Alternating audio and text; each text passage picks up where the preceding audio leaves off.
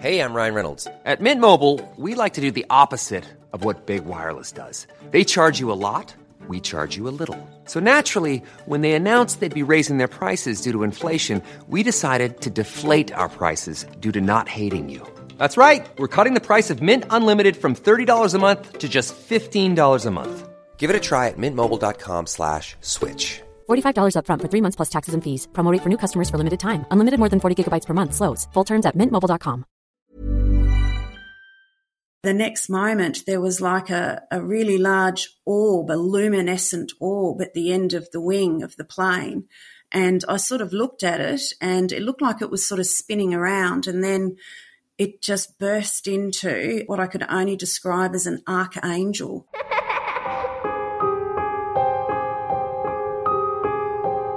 You're listening to The Ghost Files, the podcast where everyday people share their extraordinary experiences of the spirit world.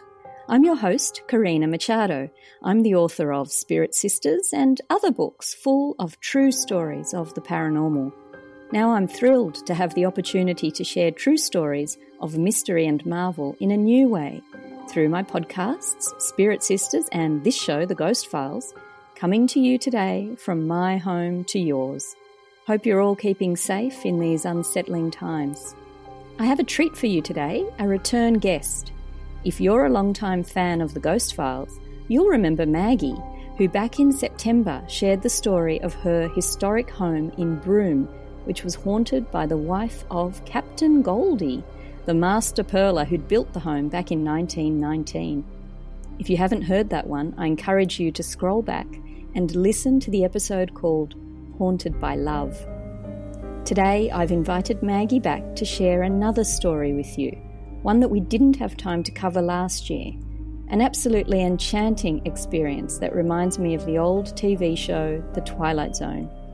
I really wanted to bring you an inspirational story to offer a bit of a lift in these uncertain times, and Maggie's encounter fits the bill. Here she is to tell us all about it. Welcome back to the Ghost Files, Maggie. Thank you, Karina. Thank you for having me. It is absolutely wonderful to have you back on the show. Now, we first chatted way back in September, and I've been meaning to have you back on the show ever since to share this story that you're about to tell us. But you know, it seems like now is the perfect time after all. Yes, it's the, not the best of times happening at the moment. So, yeah, this is a, a really lovely story that I'm really happy to share with you. That's really nice, Maggie. And before we actually get into it, and it does take place some years ago now, please tell us a little about yourself and what life looks like for you today. Ah, well, at the moment, right at this moment, I'm in self isolation with my two children. Uh, my son basically came back from uh, Melbourne Uni about 10 days ago, and yes, and we've been stuck inside since. But um, I must say, I'm very happy to have him home and for us all to be together. That is nice. And I'm the same. I've got my two uni student kids at home with me today. And yeah, I guess that togetherness, together apart thing is the only thing that we can really just hold on to at this point. Yes, it's really strange times and it does feel really quite weird, you know, just to not be able to go and do something like jump in the car, run an errand, do stuff like that. It's been, um, yeah, it's been a bit weird, really. Indeed. And home for you is Tasmania, is that right, Maggie? Yes, yes. I live um, about 20 minutes out of Hobart on the beach, which is a beautiful spot. And thank goodness we've got that because I have been able to at least get out and take the dog for a walk and get a bit of fresh air. So, in that regard, being sort of isolated here is a whole pile better than being sort of in a built up area or apartment block. So, I'm grateful for that. That's good. Now, Talking about challenging times in our lives, your experience took place kind of in the midst of a very challenging period for you, Maggie. And as much as possible, I'm wondering could you please recap for us what was going on in the months or indeed years preceding your story? Well, it did happen um, about, I think it was uh, January 2013. And at that stage, I had been sort of in a prolonged sort of um, battle, I guess, family law court battle, to relocate from Broome in Western Australia back here to Tassie. And it had been going on for quite a few years. My husband not, or ex-husband not being happy about um, the kids basically leaving Broome. But there were a lot more options for me to return back to Tasmania and back to family. So during this time leading up to um, the whole experience, mum had passed away. My mother had passed away about 12 months beforehand, which was very hard on everyone. She was only 70 years of age. And so eventually I had the opportunity to um, come down here to Tasmania and have a look at a house and, you know, realistically look at moving back down here. But it was actually happening just within a few weeks of a court battle that was going to take place in Perth with myself and my ex-husband um, having a hearing in the family law court to decide whether or not we were able to relocate to Tasmania. So I had literally got on a plane and, and come down here for for three days just to look at this house. And then I had to return back to Broome for about four or five days and then down to Perth for the actual family law court hearing. So it was a bit of a, um, a crazy time as such because we're about to get to the end of what had been a pretty tough time for myself and my family and to find out whether or not I was able to to actually return here to Tasmania with the kids. So yeah, I jumped on a plane and came down and had a look at this beautiful house. And it was on the, the flight back to Broome that I had this pretty amazing experience, really. Life changing, I'd say. Wow. So so yes, so you you had to get on a flight from Melbourne to Perth, I think it was, and that was a bad landing in itself. Yes. So yes. tell us about sort of the whole um, that experience of being on both of those flights, and then and then obviously tell us about what happened. Well, the the flight from um, Melbourne to Perth was the usual sort of pleasant flight as such. It was on one of the new A330s, which are a much bigger aeroplane. And we've had a few dodgy landings in Perth before. I think they get a lot of crosswinds. And at this particular time, as the as the plane came in and landed, it sort of bounced and then just went up on, I guess, the one wheel and went flying down the runway with one wing in the air. And people actually screamed, and it was quite frightening.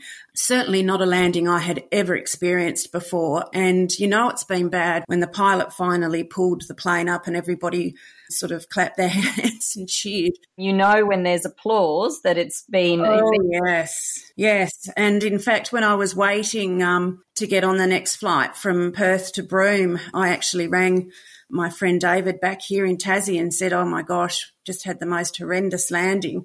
And the chap that was sitting near me, he said, Were you just on the, the flight from Melbourne? I said, Yes, I was. And he said, Which side of the plane were you on? I said, I was on the upside with the wing in the air. And he said he was on the downside and he said, and the wing was so close to the ground. He said it was absolutely terrifying. So, yeah, it was just one of those freaky things, I guess, that happens from time to time. But it certainly made me feel just a little bit nervous about getting on the plane from Perth to Broome. And I'm just not, you know, a nervous flyer at all. So, um, which is interesting given what went on to happen. Yes, definitely. Yes. yes. So the flight itself to Broome was really just a normal takeoff. It wasn't bad weather, but basically once we got halfway into the flight, there were the remnants of a low, a tropical low that had basically drifted across the north of WA and out to sea. So uh, about an hour into the flight, we just flew into these absolutely incredible clouds, just extraordinary. I've never seen anything like it. There wasn't any wind or turbulence but there were like miles of clouds above us and below us. And it, it, really looked like a fairyland when you looked out the window. It's, I can still see it now when I think of it. Yeah, it was extraordinary. And I have to say that I was leaning forward and looking out the, the window and I was on the actual wing part of the plane because my backside was getting a bit sore from sitting down for so long. And so I sort of leant forward just to change position and looked out on the wing and just, yeah, noticed that the clouds had sort of beautiful little puffs of color in them. And I thought, wow, that's quite extraordinary. And then, yeah, the next moment there was like a, a really large orb, a luminescent orb at the end of the wing of the plane. And I sort of looked at it and it looked like it was sort of spinning around. And then it just burst into what I could only describe as an archangel, the most extraordinary, huge figure who then just just took off basically straight up off the wing and into the clouds and I just sat there stunned. So yeah, let's let's break it down a bit more. Yes, so sure. spinning orb. So, like a circular kind of mandala or something quite beautiful, and it's spinning, and then a figure emerges from it. And you, yes. You know, the term archangel is quite specific. So, talk us through through it again, Maggie, and, and just go into more detail because it's so amazing.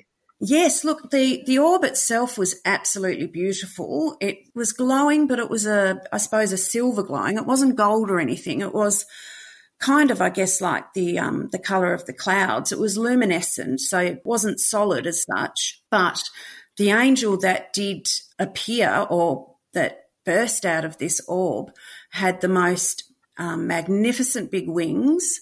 I could see it was a male. It looked like a man. It it um, it didn't have any feet. I could only see him down to, um, I guess, maybe the knees, and and then um, it was just he just took off. It was the only way, like pushed up off the wing. Um, and I think uh, at the time I felt like he'd seen me, but I wasn't hundred percent sure but it was just that moment of, oh my God. And it was, yeah, I was stunned, absolutely stunned and thought, wow, did that really just happen? And yeah, it, it was beautiful, but it wasn't solid. He was sort of translucent, but just beautiful is the only way to describe it. It's, I, I guess it's what you would expect to see as a, a an angel, but it was a real shock that that was exactly what had just happened.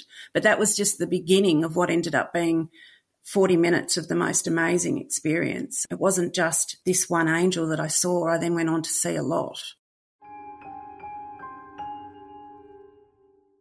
Tell us about that because I think that that's one of the most extraordinary features of your story that this went on for 42 minutes, I think. Mm, yes people can say a vision or a dream or you know but your experience is measured in this quite long amount of time. No it's it's and that's it's, amazing.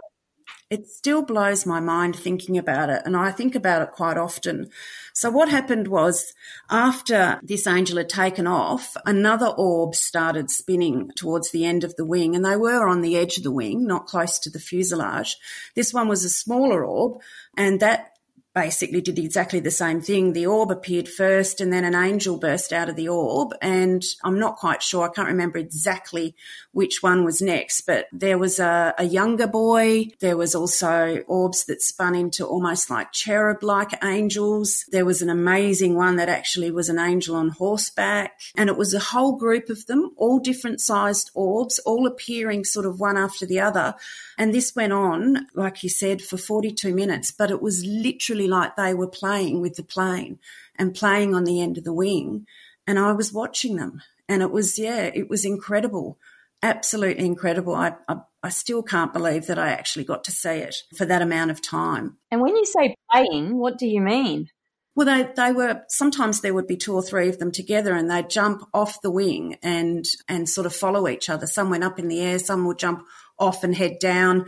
And then once they sort of left the plane, once they jumped off the wing, they sort of disappeared. But then within a few minutes, they'd be back again. There was always one at the end of the wing playing, but there were multiples from time to time. Like I said, young angels, older angels, little children. I remember one having the most beautiful curly hair. The cherubs were gorgeous. It was just extraordinary, Karina. It's really hard to um, explain it, I guess, in terms that make sense. But it was something that just went on. And I, I really felt like the clouds had something to do with it, that we'd entered sort of a realm where they, where they could interact. It really felt like I was in some sort of magical place. This all went on while we were still flying through the most incredible clouds. And I'm sure that that had something to do with it. But yeah, and I, I kept pulling back from the window and looking around the plane to make sure that I wasn't losing my mind and then, you know, look back out and they were still there and they stayed there playing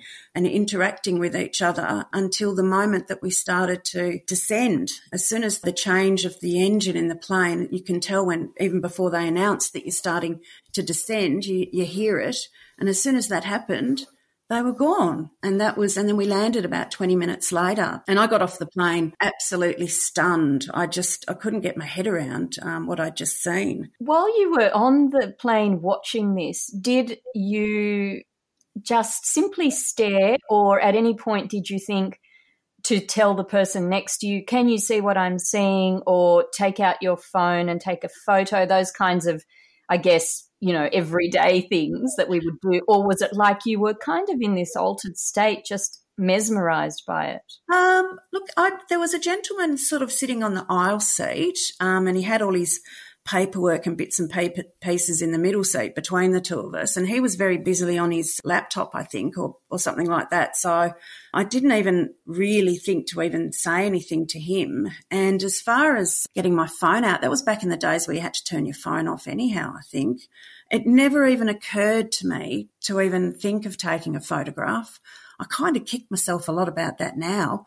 But yeah, I just was, um, I guess, just mesmerized by it. Like you said, just enthralled and watching it, just thinking, this is amazing. This is just amazing. And was there a sense that the experience was just for you, or did you think that everybody that was looking out the window could see the same as you? Did those thoughts even come to you? Look, I did think it was just for me. And I think the reason why I did too was that there was another thing that was there um, that I, a, a sight that I saw that sort of made me feel like somebody was there I guess, with me. There was a, a ring of beautiful colours sort of on the wing closer to the fuselage that was spinning the whole time. And it had a silhouette actually in the ring itself of a person, but yeah, I couldn't say who it was. But it was like there was somebody just there um, near the plane that knew that I was there watching it. And yeah, it was extraordinary. That was a beautiful sort of mixture of, of rainbow colours in um, in a halo. And I don't know what that was, but that was all part of it. That was there as well, this beautiful ring of colour, and then the angels on the end of the plane. And yeah, I think from my point of view, I remember thinking they're doing this for me. They're playing and they're showing me that they're playing on the plane. That's what I thought, anyhow, and that it was fun for them would be the way to describe it. And you did mention earlier that your mum had passed away sadly not too long before this. Did you make any connection between your mum's passing and this experience? Yeah, look, I actually even thought for a moment that perhaps it might have been mum, you know, that there was somebody there and that perhaps it was mum, um, perhaps it was Christ. I didn't really know, but I knew that there was something really special and really spiritual that was happening. Yeah, I was being shown something absolutely amazing. Had you ever had any encounter with an angel before, or what was your knowledge of angels at the time? I'd never really had any sort of interaction with an angel before. I'd had paranormal experiences, as we've talked about in the past, but no, I hadn't. And when I actually got off the plane and rang my friend, and told her what had happened, she mentioned straight away an author that she'd read who had seen angels throughout her life. And and um, my friend Angela said, you, "You've just described what she described in her books." But that was really the first and only time um, that I've ever really seen an angel, or let alone angels. So, yeah, I have to say that it wasn't an experience that was familiar to me in any form at all. I love that your friend's name is Angela, and that's and also, I think I know the book your friend was referring to, Lorna Byrne's "Angels in My Hair," yeah. woman who, who has had experiences like yours from mm. as long as she can remember. She was a baby in the crib and she was seeing yes, I've actually read the book. Angela um, told me about it and I went out and hunted it down and bought it and read it. And yeah, it is an extraordinary book and she is an amazing woman. As far as me having anything, any knowledge of angels, definitely not um, beforehand. But I tell you what, it certainly changed the way that I think about what's around us now. What did you do to try and understand? Because I know that you you made phone calls, you rang people, you rang spiritual priests. Yeah. Tell us about that your your quest to uncover more about what you'd experienced and what it could mean. Yes, well, I was absolutely stunned, I think, and for a few days, you know, just thinking, did that really happen? Did that really happen? And then I thought, well, maybe I could go and talk to someone about it. And um, so I contacted uh, my priest uh, at the time, Father Ernesto, who was Argentinian priest at the Catholic Church in Broome. I got to know him because he'd been guiding Daniel through his first Holy Communion, I think it was. So I decided to give him a call or call on him. I think I went around there actually and talked to him about it. And, you know, I said to him, I feel really quite humbled by this, but I'm also really confused as to why this has happened. I remember asking him if he'd ever seen an angel, and he said no. And so then I thought, well, you've devoted your life to God and you haven't seen an angel, and yet I get to sit on a plane and look at them for 40 minutes. I was really quite, I guess, confused, but also, like I said, humbled. I was blown away by what had happened. And I did mention to Father Ernesto about the silhouette that was near the fuselage of the plane and the beautiful colours that were in the halo around it. And he got up and went to his beautiful big bookshelf that was absolutely chock a block full of books and rifled through this book and showed me this picture.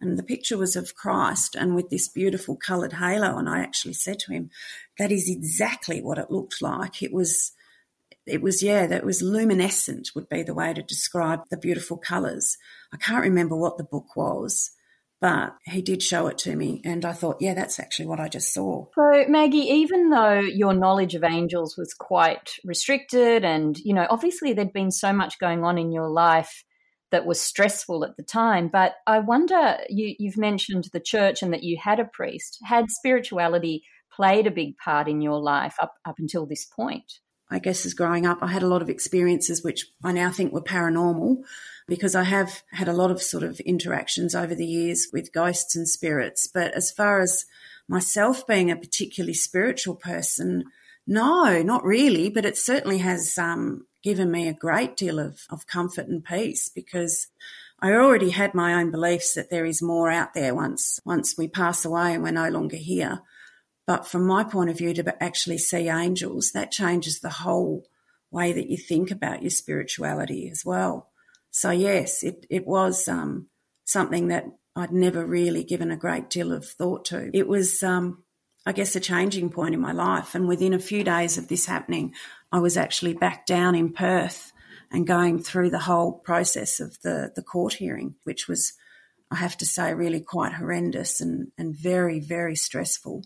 And I drew on the angels. I thought about them a lot during the process of sitting in that courtroom for three days. And I really thought that that was a sign that everything was going to be all right. And that was the way that I was going to think about it.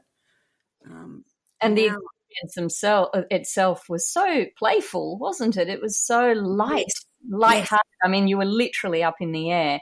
And I can only imagine sort of the juxtaposition of that with the very heavy, very intense very stressful process of a marriage split and you're coming to the end of that whole process at this point and just yeah just sort of the comfort that that really light-hearted beautiful moment would bring you in those tough times and it did and I, it, I drew on that and thought about that a lot you know even in the years afterwards and my friend um, who I stayed with when I came down to look at this house. He passed away in 2016 after a short battle with cancer. And when he died, I thought about the angels and thought that they would be there with him now. And that helped a lot, a great deal. And I often wonder whether they're, you know, still around and close by keeping an eye on me or whether I was just lucky enough to see them doing what they do, which is playing with planes when there's mm-hmm. clouds like that. You know, all those sort of things have crossed my mind.